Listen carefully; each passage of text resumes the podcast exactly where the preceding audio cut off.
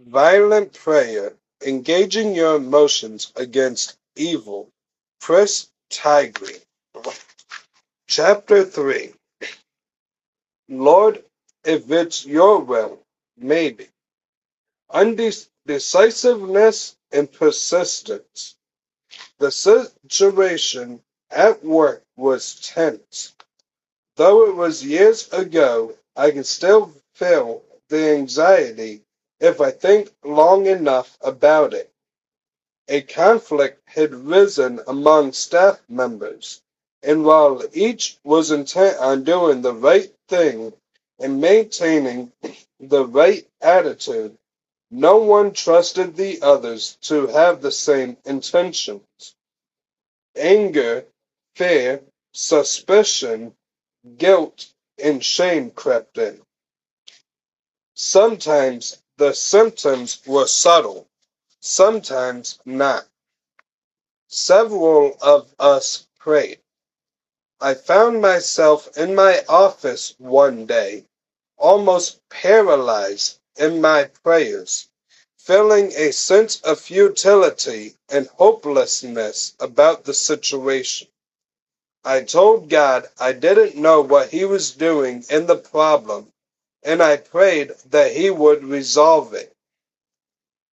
That's a decent prayer, and it's all about and it's about all I could muster. But as I prayed, I realized I was giving the anger, fear, suspicion, guilt, and shame too much leeway. I was actually asking God to heal us of these things if this was His will. Awakened to attack. If it's His will, of course it's His will. God isn't the author of these things. Yes, He inspires holy anger sometimes, but that's not what was growing among us. And yes, there's an appropriate place for guilt if it leads to repentance, but repentance had already happened here. But fear, eh, suspicion, shame, where in the Bible does God desire such feelings? I thought through the list of negative attitudes that were so insidiously infecting the conflict, and I realized they all came from Satan. True, sinful flesh cultivates those characteristics as well, but usually the enemy presides over them. And the way these were spreading, well, it seemed to me they had dimensions beyond what was natural. Something was going on here that clearly was not God's will. I felt a deep anger welling up within me. Not a misplaced anger at anyone in the situation, but an anger at whatever spiritual instigators were behind it. And I began to pray. I not only began to pray, I began to pray violently, passionately, aggressively. I wanted the instigator to hear what I was asking, and I wanted to punctuate my Godward conversation with some choice Satanward comments. I reminded everyone within earshot, me, God, and whoever else was listening in from the spirit world, of the authority Jesus held by his very nature and by his victory on the cross, in which he imparted to his followers. I spoke harshly about the illegitimate intrusion of Satan's schemes into our lives. I was fighting mad, and if I had an inkwell at my disposal, disposal as Luther had, I'd have thrown it at the devil too. Within two days, one of the parties involved made a conciliatory gesture that was received well by another party involved. In less than a week, all these negative feelings were a bad memory. Was there a connection? Again, I can't say for sure.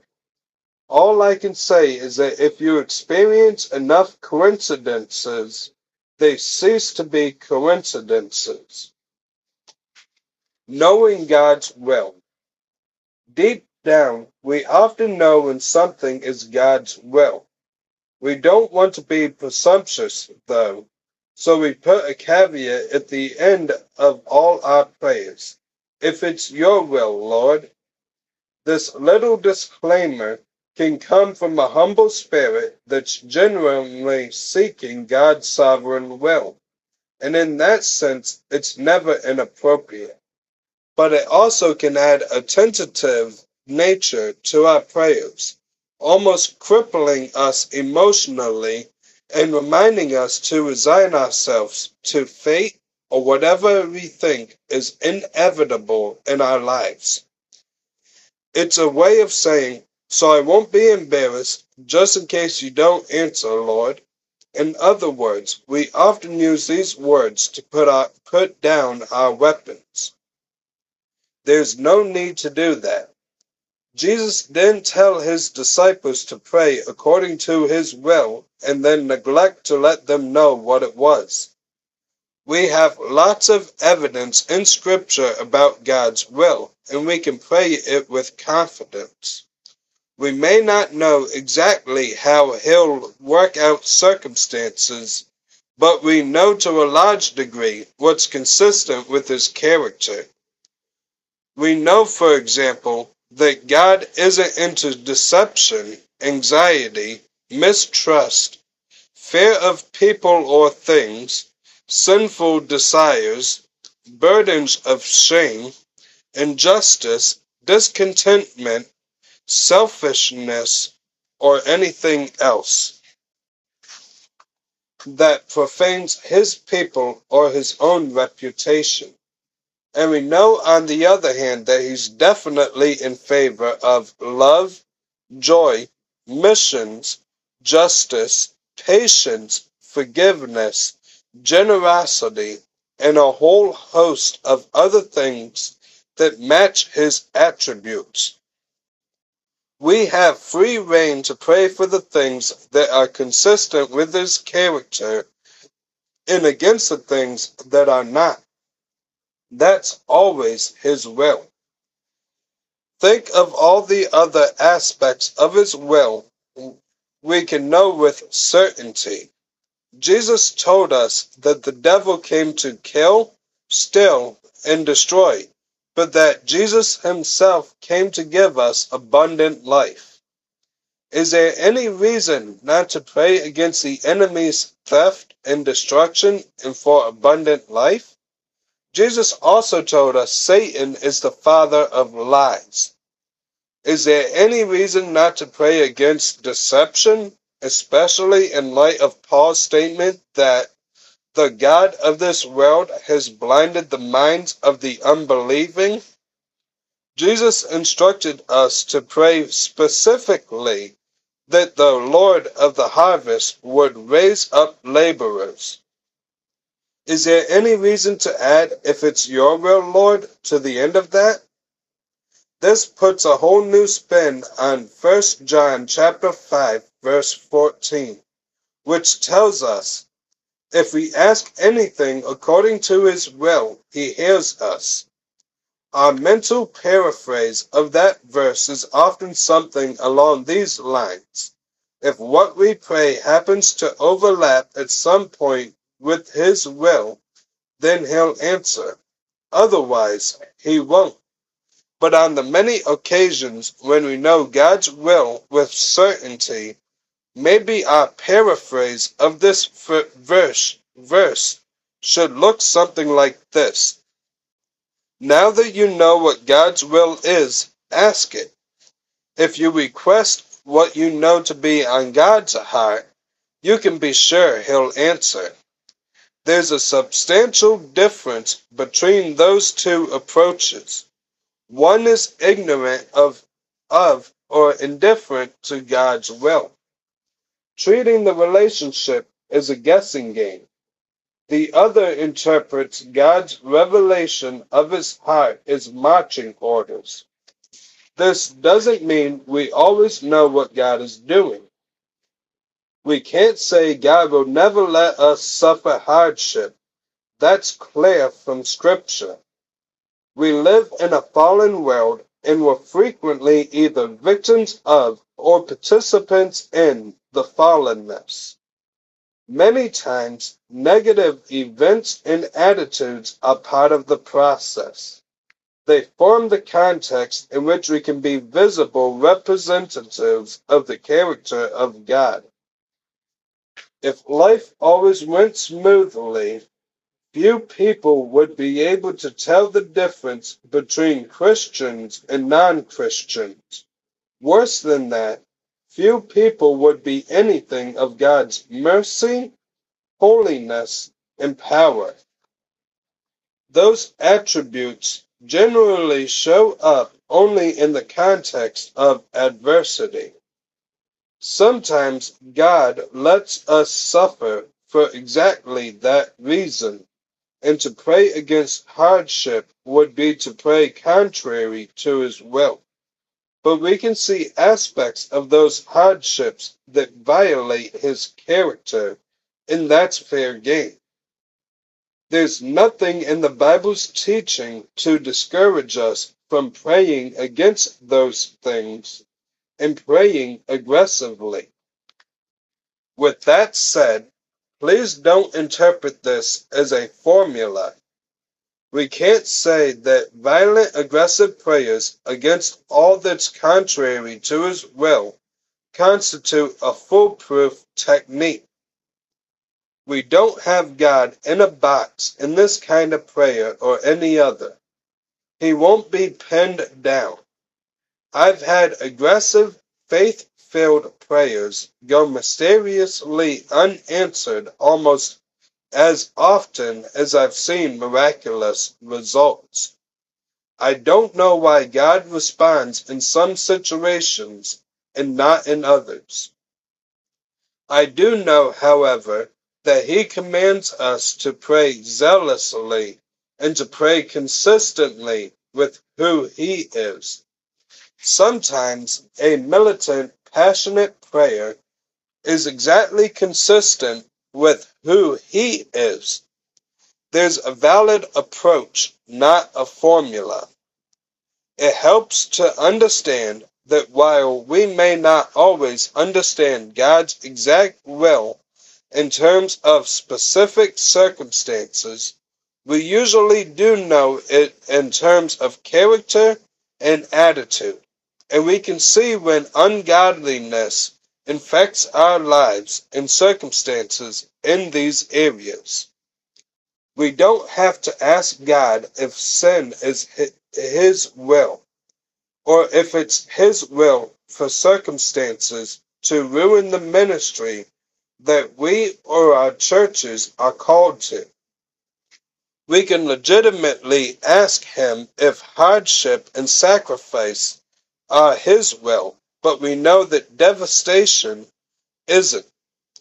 Both God and His Word authorizes us to pray and act decisively against evil in the world.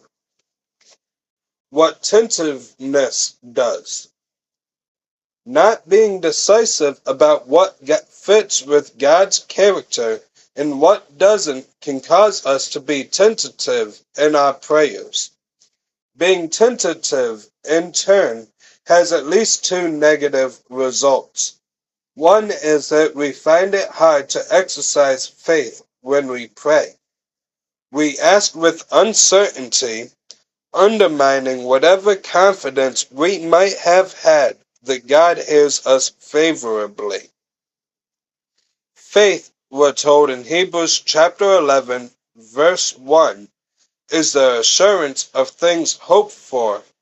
And Jesus told his disciples repeatedly that faith was integral to prayer.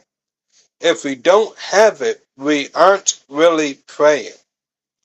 For the sake of balance, it's important to remember that our faith is in God and His willingness and ability to answer, not in the specifics of what we're asking. We can petition Him in confidence even when we don't know exactly what we're petitioning Him for. But there does seem to be in Scripture an element of understanding the specific will of God when we pray. If we're putting disclaimers on the end of our prayers because we don't want to go to the trouble it takes to wait and hear God's voice on an issue, we're undermining the relationship and praying with a lack of faith. Another result of tentative prayer praying is that we won't per- persevere if we aren't sure we're asking according to God's will. We'll assume that any debt, any delay in the answer is a negative answer. If God hasn't granted our request in a short period of time, we conclude he never will because we aren't because we weren't on target with our prayer. If we have no assurance that our prayers are at least consistent with His character, we can't wrestle with any endurance at all. We won't fulfill Jesus' instructions to persist in our petitions. In short, if we don't have faith and patience in our prayers, we can't pray aggressively for God's kingdom to come. George Mueller was an example of both faith and endurance. Mueller was a voluntarily poor German who moved to Bristol, England in the 1800s to start orphanages. His journal accounts of asking God for exorbitant sums in order to fulfill his ministry to orphans is a fascinating read for those who need encouragement in faith. Certain of God's promises, Mueller never lacked anything he needed to buy a desired piece of property or to pay a bill for the orphanage. The money always came in unexpected ways and always just in time. Mueller was certain his requests were consistent with God's plan. He often had no idea how God would fulfill them. Toward the end of his life, Mueller told of another sort of prayer his petitions for those who didn't know salvation in Christ. He was able to say that not a single person he'd prayed for out of hundreds had ever died without ex- having accepted Jesus by faith. Some cases were still pending, but none had been lost. And many of those who came to Christ did so only after Mueller had been praying for them aggressively and daily for decades. We rarely do that. I can't count the number of petitions I've given up on after a few days. We know how to pray intensely for a few days, or to pray occasionally and casually for decades but intensely for decades, that doesn't fit our expectations. We assume that if it takes that long to get an answer, it must not have been God's will. Where did we go wrong? How do we get the idea that prayer is not a long term strenuous endeavor? Not from the Bible. We have plenty of examples of patient praying in Scripture. Abraham praying for a child, Israel praying for deliverance from Egypt, Hannah praying for a child, David praying for his kingdom and for the privilege of building a temple, and many more. One of the most dramatic biblical examples of enduring prayer is when Daniel prayed and fasted for three weeks, and an angel or vision of Jesus came at the end of that time and told Daniel essentially, I'd have been here sooner, but we were being opposed in a spiritual battle. The prince of Persia was resisting me until Michael came out to help, came to help out. We wonder what might have happened if Daniel had prayed for a couple of days and quit because no answer had came.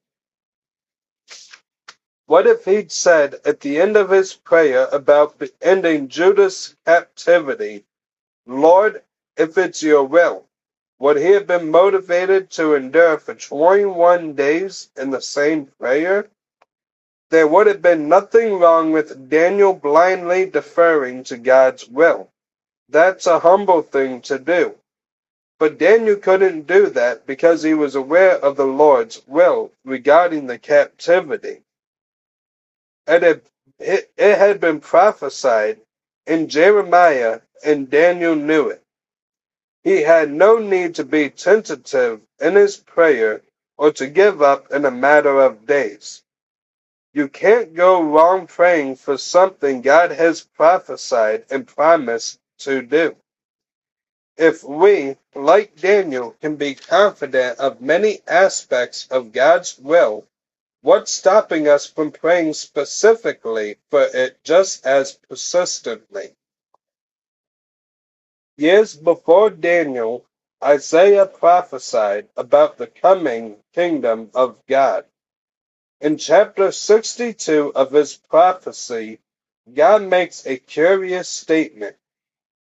You who remind the Lord, take no rest for yourselves, and give him no rest until he establishes and makes Jerusalem a praise in the earth. Why is an omniscient God asking for repeated reminders? Is it because he's forgetful? From the rest of Scripture, we know that's ludicrous. There must be something God wants in our persistence, some reason for us to persevere in our asking. Toward the end of the Sermon on the Mount, Jesus urged his disciples to pray with persistence. Ask and it will be given to you. Seek and you will find. Knock and it will be open to you. For everyone who asks receives, and who seeks finds, and to him who knocks it will be open. The verbs in these verses are better translated keep on asking, keep on seeking, keep on knocking. There's an implied perseverance in them that the first readers of the Gospels would have picked up immediately. They don't describe a brief transaction or contain any hint of instant gratification. They indicate a wrestling of the soul that takes hold of what God promises and won't let go. In Luke chapter 11, Jesus told an intriguing parable, one we've referred to before, about a man going to his friend at midnight and asking for three loaves of bread. It struck us as an odd case study in prayer. Midnight is an unreasonable hour to knock on a neighbor's door, and that's an unreasonable amount of bread to ask for. No disciple listening to this parable would think the man with bread was obligated to get out of bed and give some to the man without. But he does get up, and there's only one reason. The neighbor is very persistent. That's prayer, Jesus says.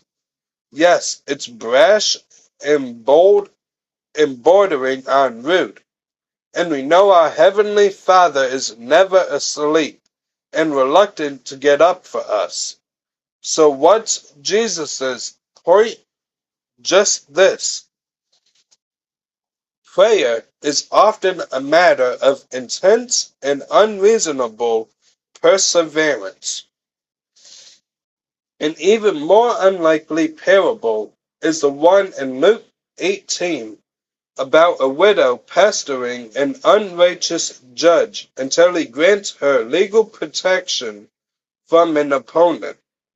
The judge doesn't fear God and he resists her entreaties, but he finally answers her request. Why? Only because she won't stop bothering him.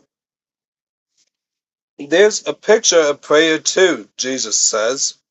He follows his parable with an urge for God's people to continue to cry out day and night to the righteous judge for justice and to cry out in faith. They can do that because they know justice is integral to God's character. There's no reason to wonder whether their prayers are consistent with His will. The two things this parable means to encourage are the two things that aggressive prayer for God's kingdom purposes cannot do without faith and persistence. As if his parables weren't enough, Jesus' ministry bears out the need for persevering prayer. It's true that he often healed someone at first request, but usually those who came to him fought crowds and went to great hardship to get near him. One man was let down through a roof by his friends so Jesus would see him. A blind man sat by the road crying out to Jesus with a loud voice for his healing touch. A Jewish official and a Roman centurion went to considerable distance to beg a miracle from members of their households. A hemorrhaging woman fought crowds and humiliation in order to touch the hem of his garment. Hungry multitudes came out into the fields where there was no food in order to hear him preach and ask him to intervene in their lives. Few people casually approached him with a request and immediately walked away with an answer. One striking example is a Gentile woman who encountered Jesus in Matthew chapter 15 and Mark chapter 7. She pleaded with him to come cast a cruel demon out of her daughter, and the compassionate Son of God ignored her. Did he really have such distaste for Gentiles? To her, it didn't matter. She persisted. She persisted so much, in fact, that the disciples begged Jesus to send her away. She repeatedly, she shouted repeatedly at him for his help. So Jesus reminded her that he was the Jewish Messiah and that Gentiles were outside his ministry at the moment, but that didn't stop her. In great humility, she didn't get defensive when Jesus reminded her that Jews think of Gentiles as dogs. She still knew he could help.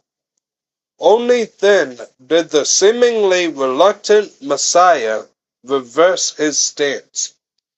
He applauded her great faith, which was most evident in one endearing characteristic. She wouldn't stop asking. Why today's church forgot. Somehow the church forgot that prayer is a long term project. And it wasn't that long ago that we lost sight of it. Church history is full of patient petitions. In the early centuries after the New Testament, the Desert Fathers would spend extraordinarily long hours in prayer, some in quite uncomfortable positions. Medieval monks would isolate themselves for days and even weeks in order to pursue an intense kind of prayer with the Father. Martin Luther, Charles Wesley, and, and numerous other great saints used to pray for four or five hours each morning because they just didn't see how they could get through the day without that much communication with God. Less than a century ago, South African pastor Andrew Murray could still write a book called Waiting on God. What happened to shorten our attention span? As noted earlier, society has changed and taken us with it. We developed time-saving devices like microwaves and computers. We invented drive-through windows and convenient ATMs. Our long-distance communication went from slow, service, slow surface mail to instant email. We can get from one coast to the other in a few hours or to another hemisphere in just a few more. Our lunches come in plastic containers so we can open them, eat them, trash the packaging, and be done. We've adapted to sound bites as our primary source of news. Any traffic light that lasts longer than 45 seconds feels excruciatingly slow. We don't even like to wait 10 seconds for a web page to come up on our screen. We're not trained for patience. That's a problem when it comes to prayer. Sometimes our prayers are to be like a blitzkrieg. More often, they're to be like the Normandy invasion, the first step in a long and thorough campaign. If we don't follow them through to the end, they don't win the war. When Paul was thinking of metaphors for the spiritual conflict, he chose wrestling, Greek style. The word wrestle in Ephesians chapter 6 and verse 12 is translated as struggle or battle in some versions. That kind of wrestling match is a feat of endurance requiring constant exertion and physical energy and mental maneuvering. Only the highly conditioned can compete. Paul's metaphor implies that if we can't persevere, we can't pray biblically. As we've seen, knowing that we're praying in the will of God is a key to persevering. The disclaimers in our prayer talk undermine faith and longevity. They cause us to tiptoe into battle, which dooms us to an early exit. Tentative wrestlers don't win any matches. We don't need to know all the specifics of how we expect God to answer or be able to predict His will with certainty. We do, however, need to stop apologizing to him for praying something entirely consistent with his revealed will and character. Battle is written into our sight by the God who made us, and written into his word as part and parcel of the kingdom agenda. And still we ask him if maybe it might be his will to confront a certain evil. Yes, it's his will already.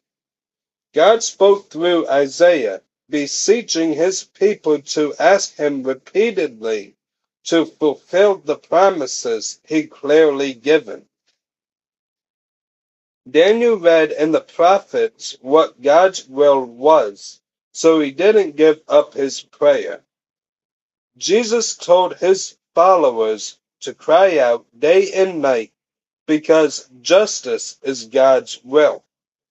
When we're aware of God's plan and familiar with his attributes, we can recognize when the enemy is exploiting a situation. We can pray violently and passionately because we're confident of God's overall agenda, and we can pray without ever giving up. And what that says to me it brought back to my memory a story that Brother Harrington told me in church one day, which was before he came to God, he, it took him and his family praying four years before he finally got in the church. And the reason it took so long was because God had to work in the situation that he was in. But that right there, it took four years of praying. Four years is a long time, like it was saying. It, but in the end, Brother Harrington has been serving the Lord now for 45 years. So, with that being said, I understand exactly what the book is saying, and that you sometimes have to pray for a long time. Love you.